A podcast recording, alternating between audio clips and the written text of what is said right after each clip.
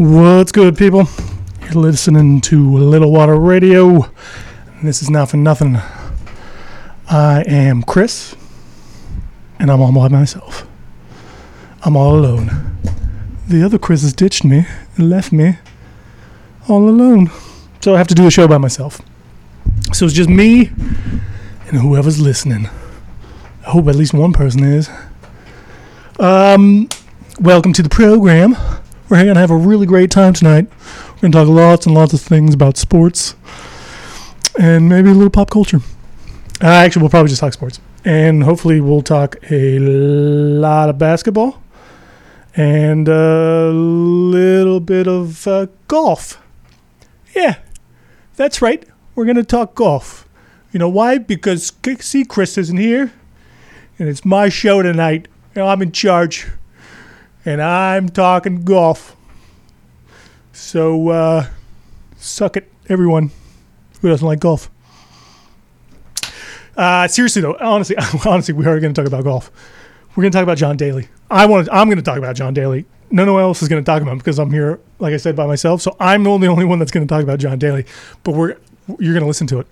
Oh, you're going to listen to it. John Daly's 51 years old. He is on the senior tour, like with the what the PGA likes to call the Champions Tour, because they're all champions. They've all won something. Hopefully, I think. I don't know. Did you have to win something to get on the senior tour? And when when did it stop being called the senior tour? Like it growing up, it was always like, oh, you know, like Fuzzy Zoeller and Chi Chi Rodriguez, they're on the seniors tour. Now it's it's the Champions Tour, which is great. Great for John Daly because he actually won a tournament, and I think he got about three hundred thousand dollars for doing it. So good for you. Good for you, man. Um, I think this is kind of awesome actually because this dude, this guy does not look like a golfer. And of all people, that and you know, if there's if there's a, if there's an athlete, quote unquote, out there uh, of a sport, that's golf. That you really don't have to look like athletes. Although they're more and more these guys are looking pretty fit and fine tuned. John Daly at 51 years old, one of the biggest beer bellies you've ever seen. It's very impressive. He's a bud man, of course.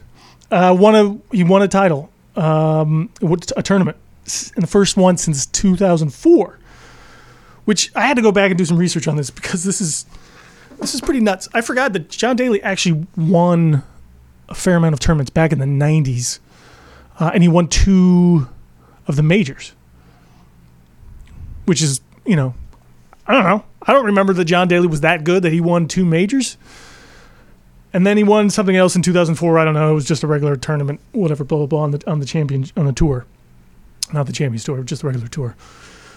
But uh, and then he just kind of dropped off a cliff. You know, you kind of lost track of John Daly. Whatever happened to him? He had a lot of problems. He, you know, kind of you know, a little drinking and that kind of thing. but uh, so I just wanted to, you know, give a little shout out to give a little love to John Daly. Man, this guy's this guy's just plugging along. The guy, all he wants to do basically is just drink, smoke, and play golf. Pretty much, I think. Never really heard anybody anything else. He's doing anything else. He might be involved in music. He might have a band, but who doesn't these days? So that's not that big a deal. Anyway, uh, although I don't know what this says, I don't know what this says about the sport itself. Uh, when you can finish the last round yesterday on Sunday, he finished the last round of the tournament uh, with three straight bogeys uh, and still won. Apparently, he was just dominating. He was killing it. And he was crushing the competition. Uh, guys weren't even they couldn't they weren't even that close apparently. And he still bogeyed the last three holes and won the tournament. And then he gets showered in champagne. It's probably there's this whole golf etiquette thing, right? That I don't, you know, it's kind of like baseball and the unwritten rules and like the gentleman's game and all these things and like you, you have to be proper and blah blah blah. It's kind of stupid. These it's just stupid, ridiculous rules.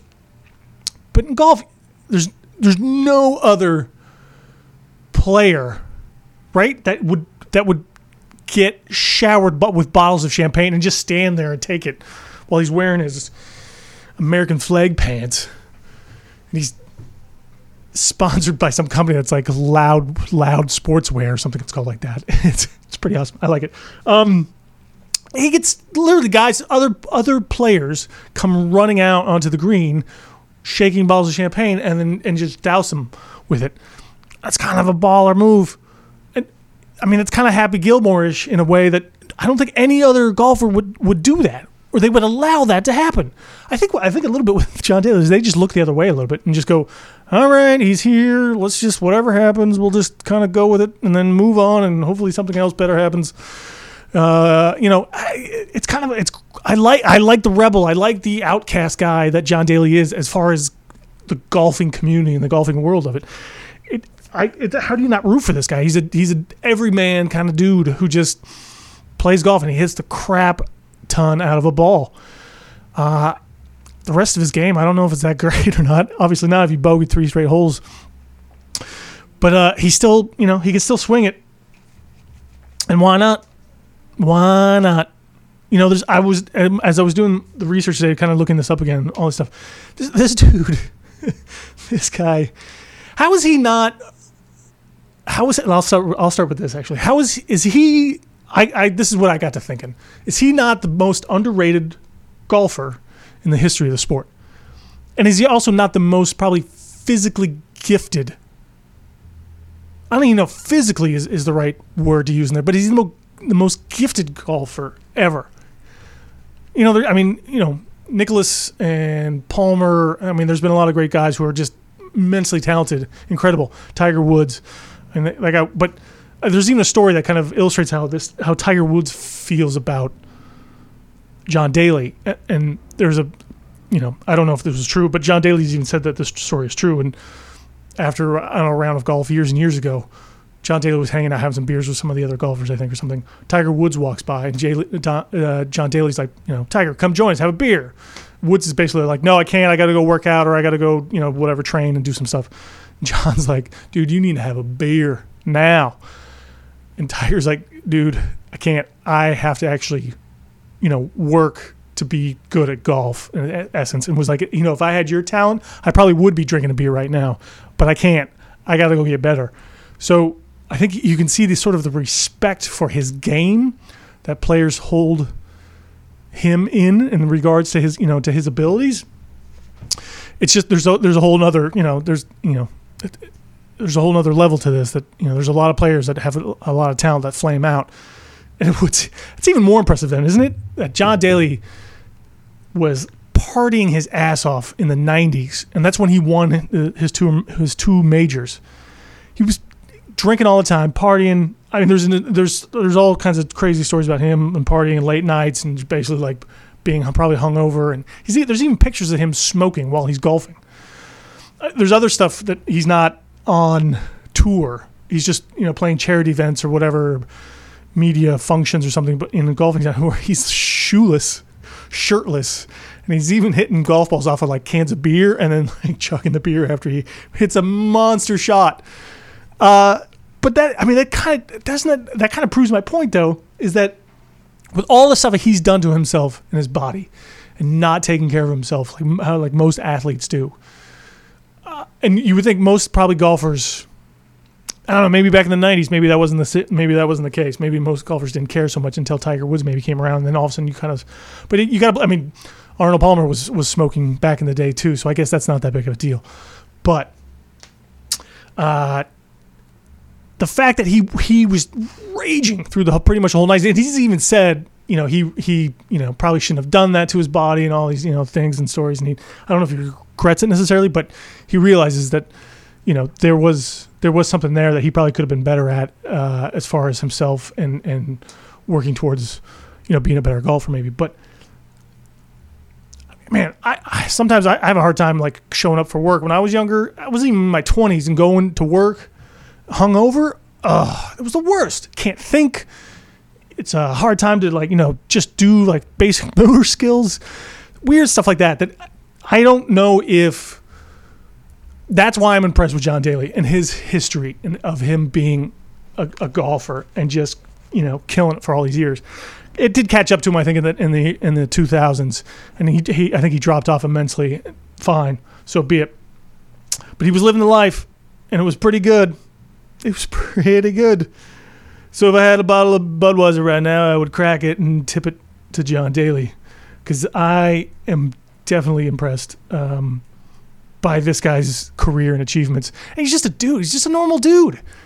He just got hang. You ever hear him on a, on a talk show? I mean, I would love to interview John Daly and just, you know, shoot the shit with him, so to speak. But he's he's just a, he just sounds like he's just like a normal. He lives in a like a motorhome or something. Basically, he parks it uh, you know near the golf course during tournaments. He just hangs out, man. He doesn't, you know. I think he's just kind of at this point. He's just like, listen, I'm a simple guy. I live a simple life. He's just a he's just kind of an everyman kind of dude, and that's why I think a lot of people cheer for him. And he and he weird he wears weird clothes. You know, it's not traditional like golf clothes. He's just he's just sort of embraced himself. I think at this point, and uh, and he goes with it, man. And it's I think people dig it. I I would I was I'm wondering if if golf needs to embrace that more a little bit. And I'm not going to get too far into this conversation, but just just golf need to embrace John the John Daly's a little bit more to sort of you know Tiger Woods isn't there anymore. He's not a presence anymore. Basically in golf, he's a presence but not on the course. And so you're not watching golf anymore for Tiger Woods.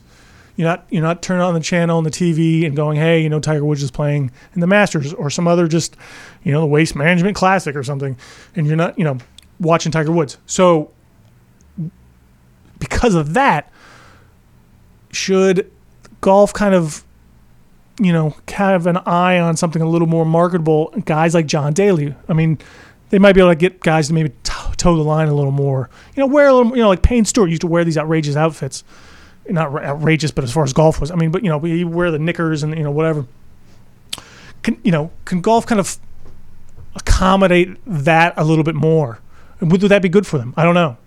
Or would you know? Is golf kind of unique in its sense because it is this sort of you know gentleman's game, and you know we have all these proper rules and regulations, and you can call in and tell someone, tell the tour that someone you saw someone cheating on TV. I don't know. It's it's it's an idea I had, a thought, passing thought, basically. Nothing more than that at this point. But I, I think it would be good for golf. I would probably watch it more if I saw more John Daly's, some more dudes that look like, you know, normal Joe Schmoes. I mean, I don't, I don't have a beer belly, but seeing a guy like that playing golf, I'm cool with it. I'd watch him. He's a little outrageous, a little Happy Gilmore-ish. You know, get the crowd kind of cheering and chanting, going, getting into it. You know, kind of walking around, high fiving people and stuff, stuff like that. A little more, just a little more style, a little more personality to it. Why not? I'm down with it. All right. I think that's enough golf talk, right? I'm good. I got it out. I feel good. I feel real, real good about it. I'm actually, uh, I was actually really disappointed when I remembered, or I was reminded actually, that Chris wasn't, uh, the other C Chris wasn't uh, going to be joining me tonight. So I was like, oh man, that's a bummer. I'm really sad. I kind of cry a little, little tear dropped the eye. And then I remembered, wait, I want to talk golf. I don't know if Chris would want to. He might not allow me. He'll just keep talking over me like he always does. Boom, shot. Uh, anyway, so there's my golf talk. Let's talk some NBA. I love basketball. It's fantastic. It is, isn't it? Except for it's kind of not with the series right now. It's kind of boring. And that's because there's two good teams that you know are going to win, right? One's in the East Coast and one's in the West Coast. And they're not going to play each other until they play in the finals. And you kind of know the outcome of what's going to happen here, right? And I don't want to watch a game at 11:30 at night when I already know what's going to happen. Basically, it's sort of like you ever try to watch a game like a repeat the next day, but you already heard the score, the final. Like you wake up and you check your phone and you're like, oh, the Warriors won. Cool. Hey, look, replays on. I'm gonna watch the whole game right now at 10 you know the next day. You try. I've tried. Maybe I'm just a dork. I've tried to do it.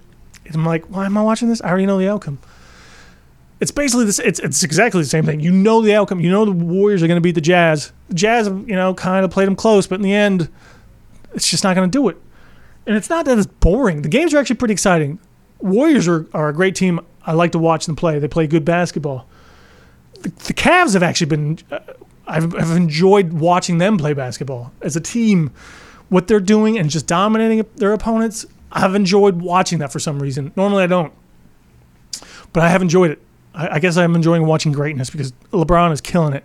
He's out of his mind, and the whole the whole the whole team is actually they're uh, they're playing ridiculous, insane. But I'm also at like eight o'clock at night watching the Cavs. Yesterday, what was it? Four o'clock game, three o'clock game was Cavs. I was like, I got I got nothing better to do. I was by myself, so I just was like, all right, I watch the Cavs. I enjoyed watching the game, but if that game was on any later, and if I had other stuff to do, I probably would have done it. Probably wouldn't have taken the time to watch the game. And I think it's, I started thinking that like that this is two, I think pretty good reasons. Oh, I mean, and one of them just, I mean, it's obvious, right? It's just there. There's just two. I mean, you got the Wizards and the Celtics. That's a pretty good series. I've been watching that series, and that's a that's a good series to watch because you don't really know what's going to happen, except for you know the Wizards, of course, blew them out. But it's gone back and forth, right? It's it's tied. Is it tied two two now? I believe. Um, but that's been a great series to watch. It's it's been interesting. Stuff has been happening. It's been crazy, man. Um, it's uh, it's it's been fun to watch because you just don't know like who's gonna do what. Someone gonna get in a fight. Someone gonna take charge. Isaiah Thomas is gonna go for fifty. Now he's gonna be held in check and not even make. Did he even get to fifteen or twenty last night? John Wall is going. You know, is playing out of his mind. I there's I don't think there's another player I'd want to watch more than John Wall right now except for maybe LeBron. I'm not even sure I really want to watch LeBron because he's already so amazing. You know what he's going to do. John Wall has stepped it up, and that's why I actually love watching playoffs. That's one of the reasons is, is waiting for one of those guys to step up. You know, like Paul George didn't step up in that series against Cleveland. He he was a no-show. Jimmy Butler stepped up against Celtics. John Wall's now stepped up two series in a row, and that's pretty awesome. Isaiah Thomas is trying to. He's trying to he's trying to overcome his littleness. And it's been pretty great to watch. He stepped up big, but now has the Wizards kind of found them out? Have they I, Wizards have they found out how to guard John Wall or uh, Isaiah Thomas? And I think they're taking a page out of Cleveland Cavaliers playbook from the finals last year when they just, you know, they kind of roughed up Steph Curry they you know they kind of bruise and batter him a little bit, throwing little elbows and knees and hips into him, uh, coming around screens and picks, setting hard, you know, making life rough on Steph Curry. That's what they did, and it worked. It worked pretty well. It kind of threw him off his game a little bit. He was banged up a little bit already from the, one of the previous series, but I think it was a good game plan for Cav- Cavaliers, and, it, and I think it worked. And I think you know, Chicago didn't do it at all. I they kind of played right into the hands of, of Boston and Isaiah Thomas' strengths of like, you know, letting him drive by you, not giving him hard fouls, letting him hit three pointers. And and the Wizards kind of started doing that in the first couple games. And I think now they realize what they need to be doing. They need to be the bully on the block here. They need to be a little tougher. They need to show some grit and some heart and some strength and, and, it worked because Isaiah Thomas was complaining yesterday or today, whenever it was, he had a press conference about how the refs, you know, were letting him hold and push and and grab his jersey and those kinds of things. And it's the playoffs, right? I mean, you got to step it up a little bit. They don't call it the same game as they do in the regular season. They, you know, look what happened again. Look what happened to Steph Curry last, you know, in the finals last year. The, the and it happens in football too. You talk about, you know, in football, like the the refs swallow their whistles a little bit. They do they do it in the NBA as well, and so, uh, you know, Wizards, you know, are accomplishing that goal of making life in the game tough for Isaiah, and you know, making him earn. There's no way in heck they're gonna let him get 50 again, right? I mean, he's lucky he got he didn't even get 20 in this last game. So anything you know between 20 and probably 30 is probably going to be a good game for Isaiah Thomas, unless he can somehow figure out a way to counteract what the Wizards are going to try to do to him. So, but I am interested in seeing if Isaiah Thomas can figure that out and if he can step up his game and adapt and evolve and and try to you know flip the script on the Wizards.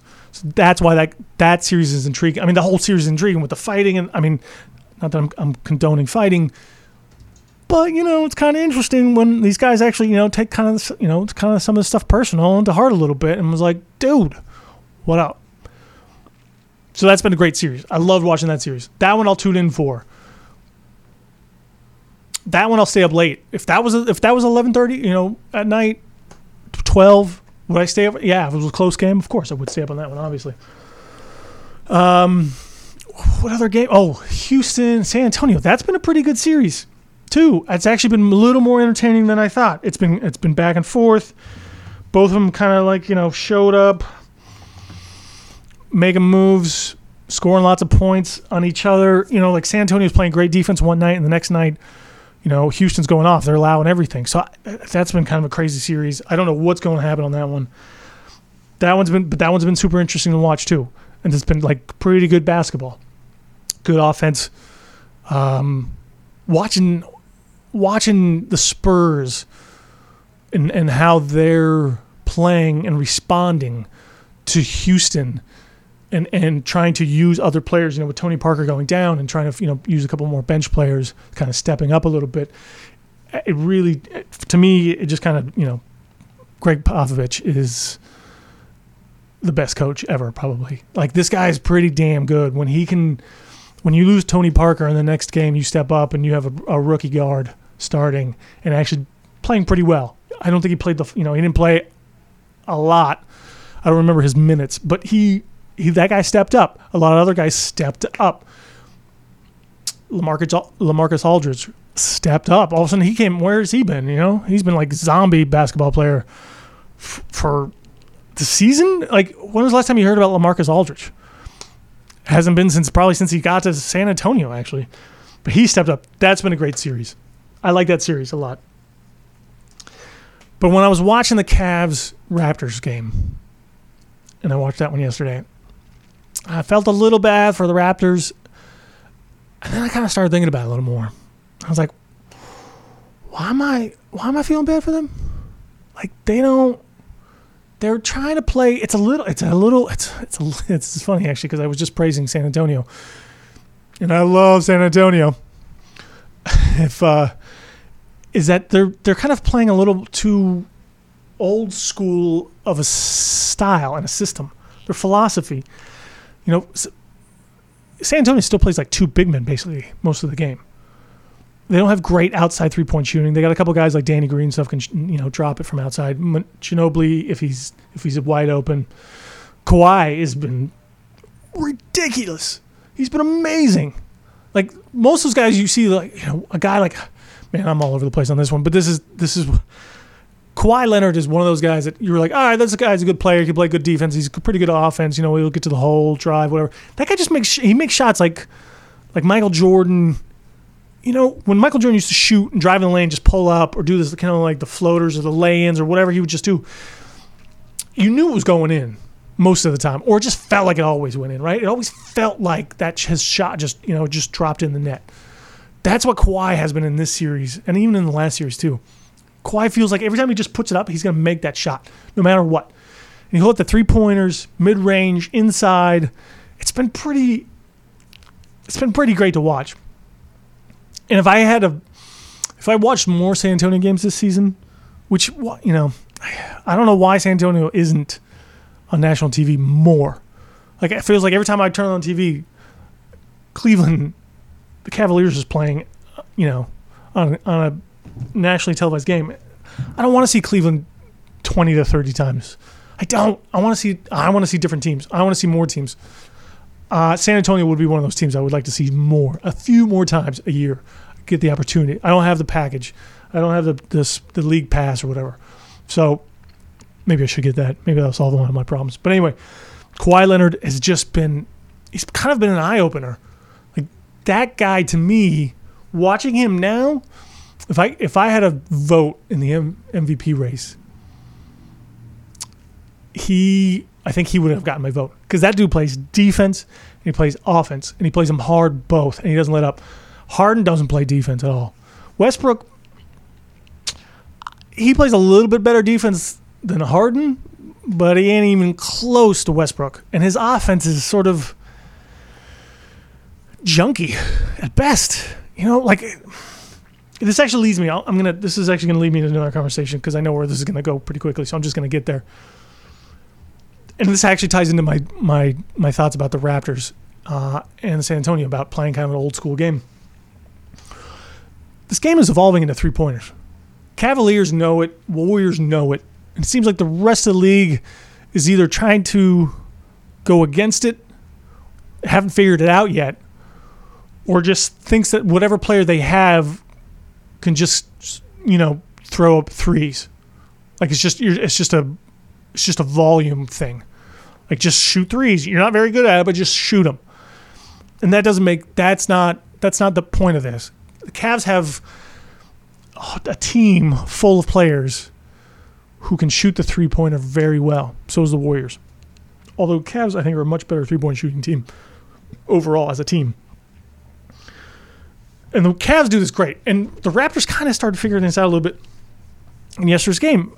Is that you drive and you kick, drive and kick, and have your guys. Serge Ibaka was sitting in the corner outside the three point line.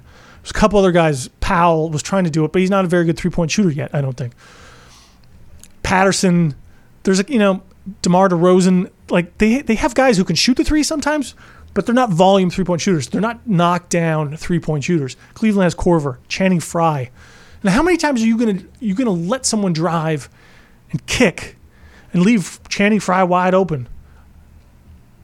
You're not you're not you're not solving the problem here. You're actually creating a, a worse problem for yourself. Kyrie Irving or LeBron James runs it inside, right? Drives to the basket you have to you all of a sudden you got three or four guys converging into the paint to try to stop him. Number one, you're not stopping LeBron James. You're just not. You're probably not stopping Kyrie Irving. You're not stopping Kawhi Leonard. All you're doing is you actually you're doing them a favor. Because you're letting you're leaving someone else open who can get a three point shot. And if it isn't obvious yet to a lot of people, a three pointer is worth more than two. And if you're leaving him, I mean, if it's one thing if the if the guy was standing out there. So here's the thing: let LeBron drive. You have one guy, maybe two commit. I don't even think that. I think you just play one on one. But come in, try to have someone stop him. Try to get a rotation. But keep the guys who actually really shoot the three pointers. Like Tristan Thompson's out there. Have that guy come help.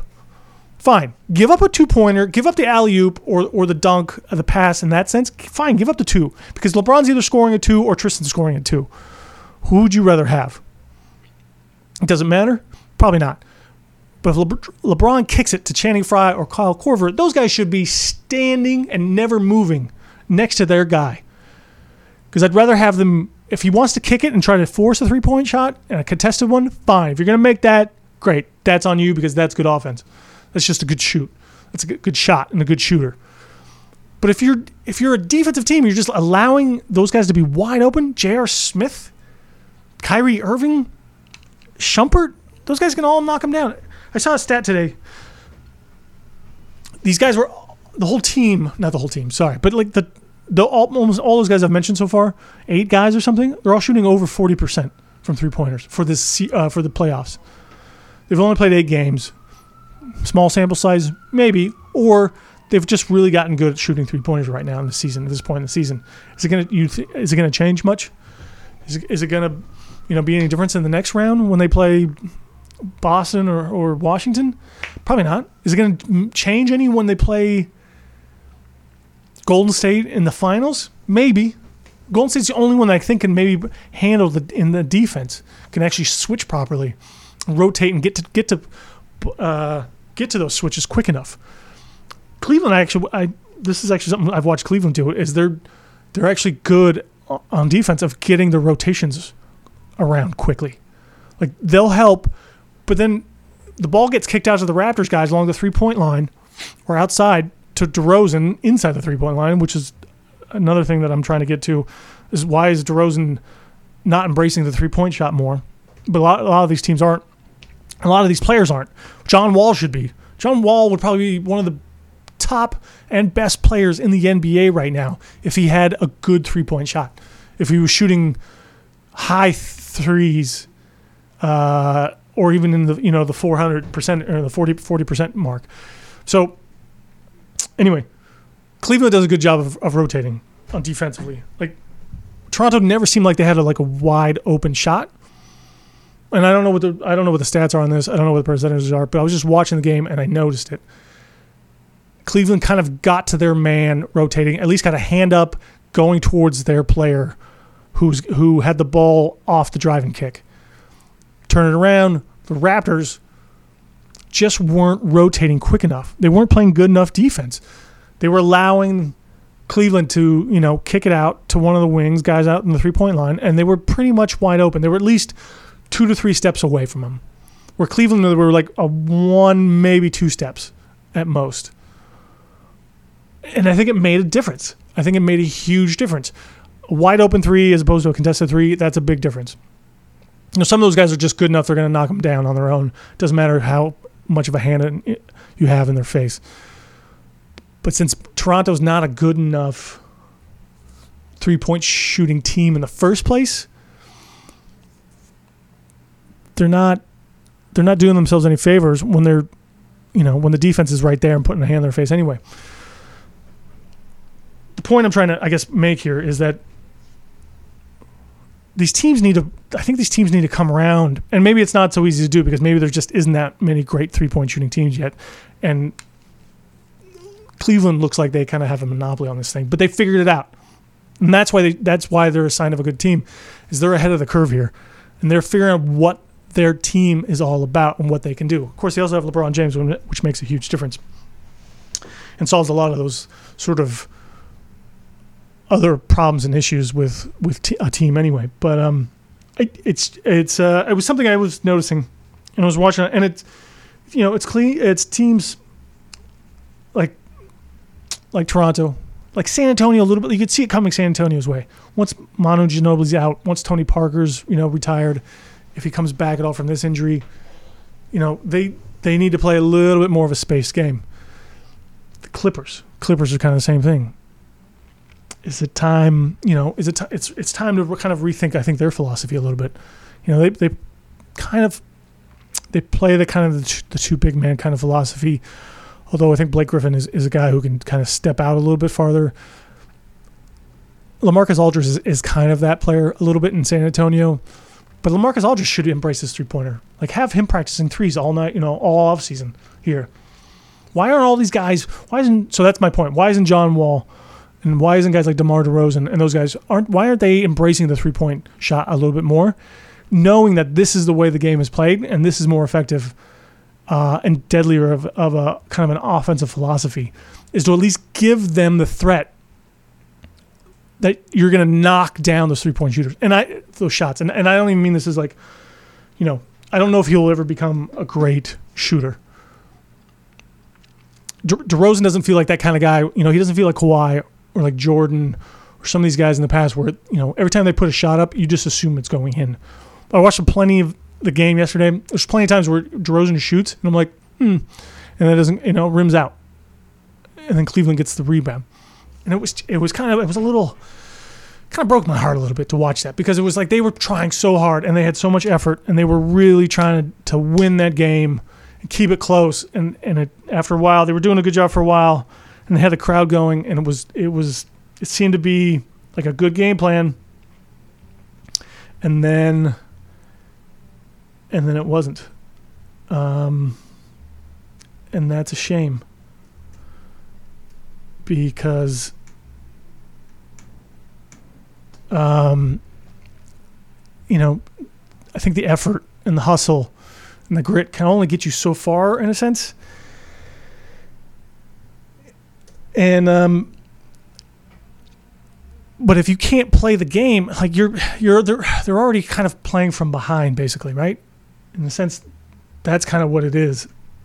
Uh, Toronto could only do so much, but they were already playing from behind because they were already at a at a at a loss playing against a team who shoots a three pointer so well and it has an offense that's purely runs that kind of a, a scheme, and they have the players to do it and and and achieve and be very successful at that. And Toronto is kind of caught, like I said, they're kind of caught in the middle here of being that team. Um, and you know, and and and where they go? You know, where are they going to go from here? Where are they going to go for the future? next season? Are they going to brace this? Are they going to try to change it up a little bit? Just you know, do they let Kyle Lowry leave? Does the Clippers you know stay with their big three of Griffin, Paul, and DeAndre Jordan? Or do they sort of embrace change a little bit and say, hey, we need to change our game a little bit here now too? We need, you know, their best three point shooter, JJ Redick, is probably going to leave the Clippers. He'd probably go somewhere else. It, it's those. It's those. I think philo- philosophical ideas, um, you know, team team philosophy of how to play the game in this day and age, and seeing what um, you know what we you know a lot of teams what they do. Do they adapt or do they still keep trying to do what they're doing? Maybe it works, maybe they don't, but at least I think at least have some players that are are you don't have to maybe sort of change your entire squad and you know get rid of all your players but at least go, hey, you know, in the offseason, let's work on three point shooting a little bit more. Let's be a better three point shooting team. And maybe they already do that, but it doesn't seem like it. Some of these guys just seem like, hey, this is who I am. DeMar DeRozan just seems like, hey, I'm a, I drive to the basket. I am a scorer. I'm not a shooter. I'm a scorer. John Wall is kind of the same way. He wants to get to the basket, lay-ins, dunks, uh, drive and kick it. You know those kinds of those kinds of things. Uh, and that's fine, I guess. But um, it's you know, I, I I just I have my doubts if these guys can win that way anymore. Especially especially when you're going up against two dominant teams right now in the NBA, like the Warriors and the Cavs. Like like if this hasn't worked for the last couple years, you know, do you really think it's going to work anytime soon for any other um, for any other teams? Like if you you almost you know there's a, there's always that saying in sports. I feel like people are like, well, don't you know, don't make change just to make change.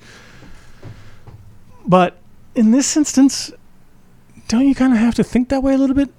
Don't you have to?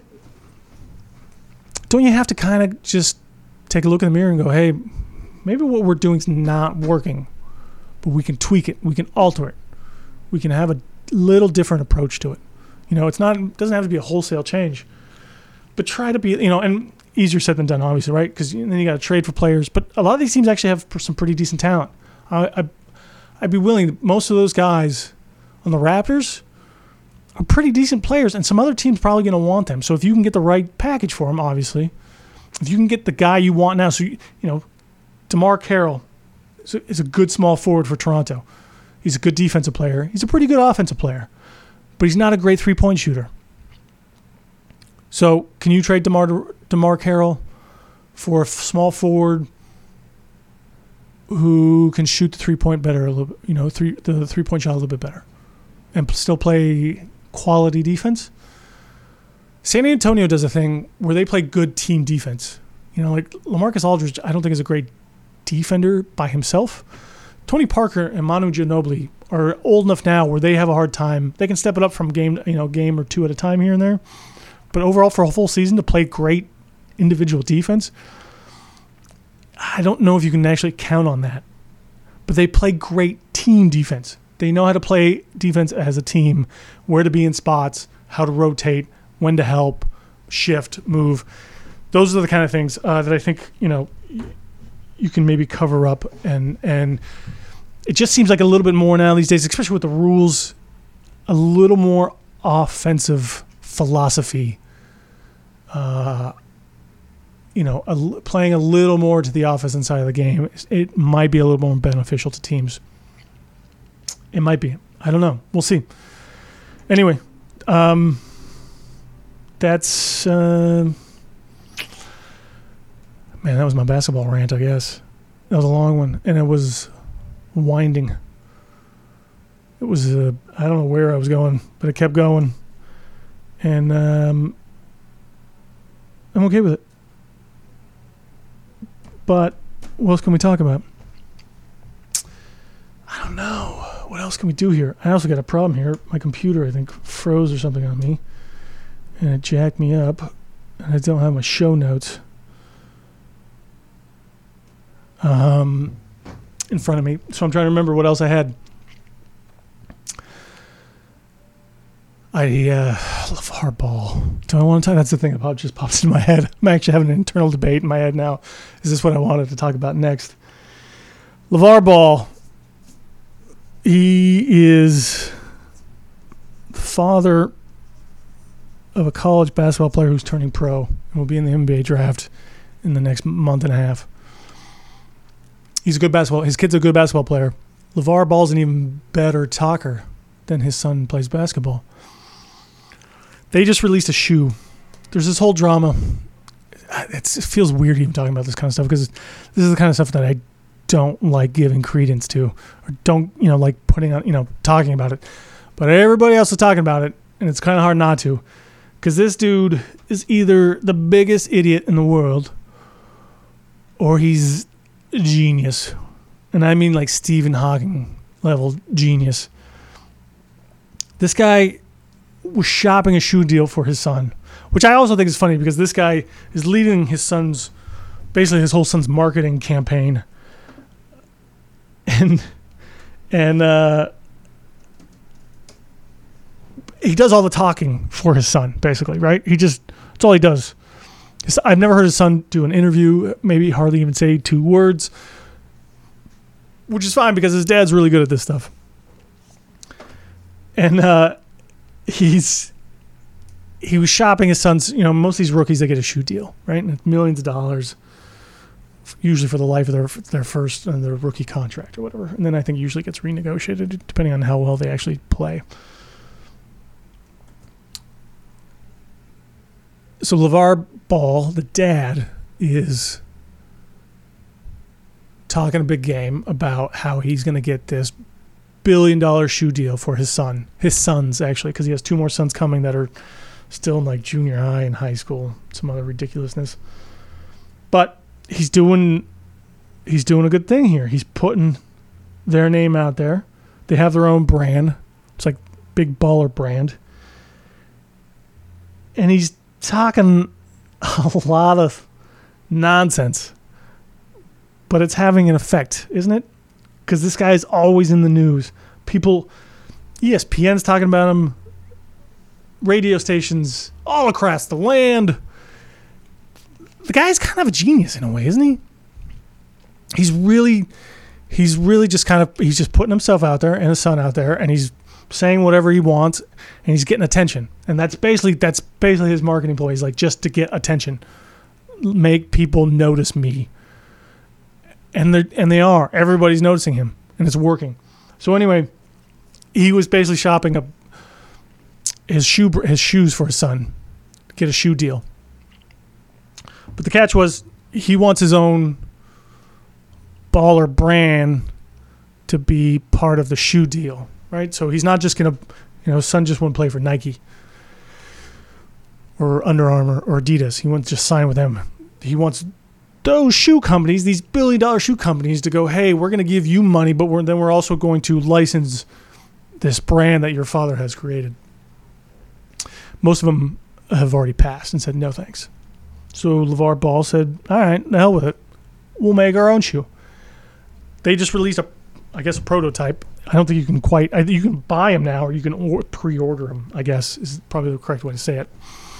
$495 for a sneaker for a basketball shoe. That's a lot of cheddar. For a guy who's not even played in the NBA yet, who barely played in the NCAA tournament. He had one season, he's a freshman, he had one season. He has no marketability at all yet, except for his father. And you're paying $495? Now, there's no word on if there's a market yet or any of that kind of crap and nonsense, because who knows? Who knows what this, you know, if this is somewhat true or if it's just a marketing play at this point just to get people talking about it? Does he drop the price a little bit later on? He probably does, you know, but he's still going to get, I don't know, hundreds, if not thousands of orders.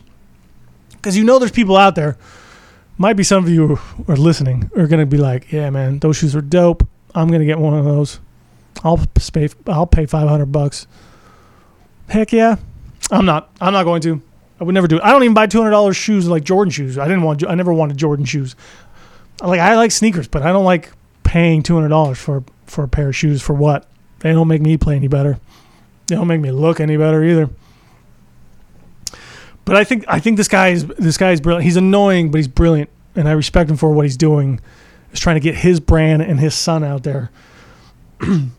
Because he knows you just it's just the law of dumb people are listening and going, you know what? Buy, I'm buying this dude's shoes. Because if this guy blows up and becomes a really good player, this guy's not even going to be a top. I, he's not even the top consensus player in the draft right now, right?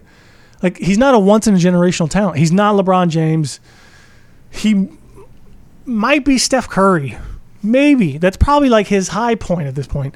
Steph Curry ain't doing a good job of like really selling shoes basically. Or maybe you should say like Under Armour isn't do, doing a good job of selling Steph Curry shoes, but like Durant LeBron James is probably the only other guy and he's LeBron James doesn't even have his own brand. He he's under Nike and Air Jordans. Air Michael Jordan is the only guy in the history to have his own shoe line that's an athlete. I, know, I think whenever Kanye West or you know somebody has the, the Yeezys, which uh, oddly enough are about the same price as these LeVar Ball big baller brand shoes. That you know, so and those are not basketball shoes; those are more of a high end fashion item, which apparently I think this is what this guy's going for too. But also you can play ball in them. I just I want I want to know in six months' time when these when these shoes come out because nobody knows who manufactures them, right? Are they made in China somewhere? Most likely. Are they going to hold up? Are they going to be a, like a good shoe? Are they going to be a good shoe you can pl- actually play in? Or are they going to burst at the seams as soon as you buy them and you try to you try to make some guy, you know, cross over some dude or something on the street on the court? I don't know. I think it's uh, that's actually what I, I'm. Part of me hopes that, and a part of me, just because people just be, it's like all the stupid people who bought these shoes and just be like, you bought a dumb shoe just because you're because you're dumb, basically. And that's I kind of want the shoe to fall apart, and I kind of want this guy to fail, but I also kind of want him to succeed a little bit because he's basically shooting for the moon here, and he's basically he's basically banking on himself and on his kid, and going. The shoe game and the marketing game is kind of going to change, right? And he's going to be the dude that changed it.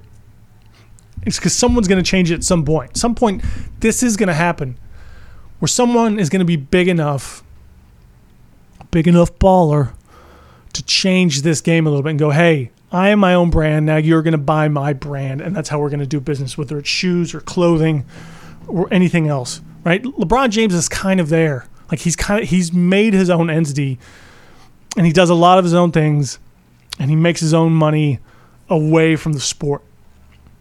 And he's done, I think, a really great job of it. But the one thing he doesn't have yet is his own shoe which I think is actually really pretty interesting because if there's any dude who could challenge Air Jordans, wouldn't it be LeBron's? Like, there's no baseball player that ain't gonna do that. Football ain't gonna do that either. The simple fact is they play with cleats, so you can't market those as well, and that's baseball's problem also. Soccer is sort of the same way. I don't even know if like Messi or Ronaldo has a big enough shoe, uh, has a shoe of their own brand, or if you know they're they're under like Adidas or Nike or somebody. I don't know, but I think LeBron might be the only guy athlete out there. Mark Tiger Woods. Tiger Woods was probably the only other guy who could have done it ten years ago, and he was with Nike. I, you know, but it was also again it's a golf shoe. But you could also make golf shoes that you know you can remove the spikes. You can make a shoe there maybe that could kind of, you know, you could play golf in it and then go hit the town, take your lady out for a nice chop. Anyway, Stephon Marbury has his own brand, right? He's in line, Starbury. He's in line. He works with uh, a Chinese company that manufactures them, but he sells them for 20 bucks or something for a pair of shoes. So this is kind of a different deal here that the LeVar Ball is trying to accomplish. So if you can, great. I don't know. I'm just, I just, you know, and here's the here's actually the the genius thing about this. Most of these basketball shoes are you know, about 150 to 200 bucks probably, right? So if LeVar Ball said, all right, screw all you shoe companies, we're going to do this ourselves, and then came out with his own shoe that's $200, we wouldn't be talking about this, would we? Like the internet wouldn't have been, wouldn't be exploding, and social media and sports talk shows wouldn't be giving this a second thought, would he? So he sets the price at you know just under 500 bucks. It gets people talking about it, and it gets people interested in it. And apparently, he's, I just saw something today. He's already he's already said he's gotten hundreds of orders already. And I saw some uh, uh was Darren Rovell of ESPN actually came out with this you know this the idea the the thought behind this is that these shoes usually take six months to produce. So that means he's taking orders now. So this the shoe will be ready and be produced and made in what November, something like that, right around the start of the basketball season, just after the start of basketball season. So this guy knows right now. Basically, he's putting in an order. Say he gets a thousand people ordering shoes. I don't think that's very. I think that's pretty li- uh, likely, actually. I mean, I you know, I I don't think that's unreasonable to assume he can get a thousand orders. So there's a thousand people out there in the world, millions and millions and millions of people, and he gets a thousand people to order shoes. He knows he only has to make a thousand shoes to get produced by November, and see how well he does. See how well his shoe his his shoe sells in the next six months. Like get an initial get an initial order in 500, whatever. He only has to pay for those. And the more shoes he gets, I think, right, is usually how this works. The more shoes he gets on order, the, the price comes down to actually manufacture and make that shoe.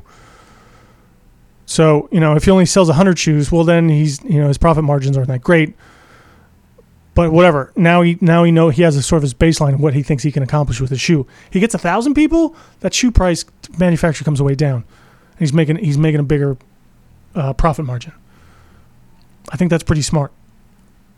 I you know, and then you know another couple of and his son starts playing well next season and is actually probably the best rookie out there, making a name for himself, he's going to get more. He's you know he's he's only going to get more orders.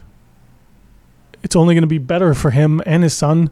They're going to make a lot more money off of this. And then in a couple years' time, if this actually does pretty well, he can go back to some of these shoe companies and go, "Hey, now I have numbers on this. You know, talk to me. Now we can maybe make another shoe deal." And he can kind of leverage that a little bit the worst thing that happens is he, this sort of fails for him a little bit, and in failing, he only sells a couple hundred shoes in the next calendar year. And then he, you know, and then what? And then he goes back and goes, okay, this didn't work. Still give me. He, his son would still get millions of dollars in an endorsement deal. So there, there's basically there's no loss here, basically for for them on this. I can't believe I just talked that long about Lonzo Ball and the shoe deal but I think it's I think it's actually pretty interesting. The more I read about it and the more I look into it, and you, you start thinking about this stuff, it's actually kind of an interesting concept or notion. And I, I'm actually, you know, in a weird way, I'm kind of rooting for this dude. All right, what else to talk about? I don't want, I don't want to talk about Kristaps Porzingis, his Twitter getting hacked. I think that's one of the dumbest stories I've ever read and heard and I don't really care, especially because it's so. You don't even know what the story is. He tweeted something. No one even knows what in reference it was. He said it was hacked, and it's not even. It's like who cares? This is so boring. He, he tweeted the Clippers with like three smiley face emojis. If this was even close to like Ray Ray Allen tweet story, then we'd be onto something. Then it would be interesting. If you don't know what I'm talking about, go Google Allen, uh, Google Ray Allen Twitter. Apparently, he was uh, t- tweeted some little nasty, nasty thoughts. Little nasty boy. Ooh, you nasty boy. This was years ago too. This was probably at least ten years ago, I think, or something. Maybe not that long. Back in the early 2000s, there somewhere though. Uh, before 2010, he was tweeting at, which I assumed was a lady, and was uh, some very uh, sexually suggestive remarks on his Twitter. Apparently, he said it was hacked too, I believe, and that he had to change his Twitter handle even, make sure that didn't happen again. Although it seems like he might have been trying to uh, direct message some uh, lady, and um, the whole world read it. So unless you've got a story about like that, I mean, that's the level of like Twitter hacking, sending out the wrong Twitter messages kind of stories that like I think people are giving way too much airtime. Like even now, I think I'm giving too much airtime to Kristaps Porzingis. And I think there's a better story out there about um maybe talking about Kristaps Porzingis actually leaving the Clippers, I, I, which I guess ties into or leaving the. See, there we go. Now I, I screwed it all up, ruined it, ruined the bet. If Kristaps would actually leave the Knicks, or if they would trade him, there's maybe there's a story. But maybe that's why people are kind of fishing for this because he he tweeted out a, ne- a name of a team that.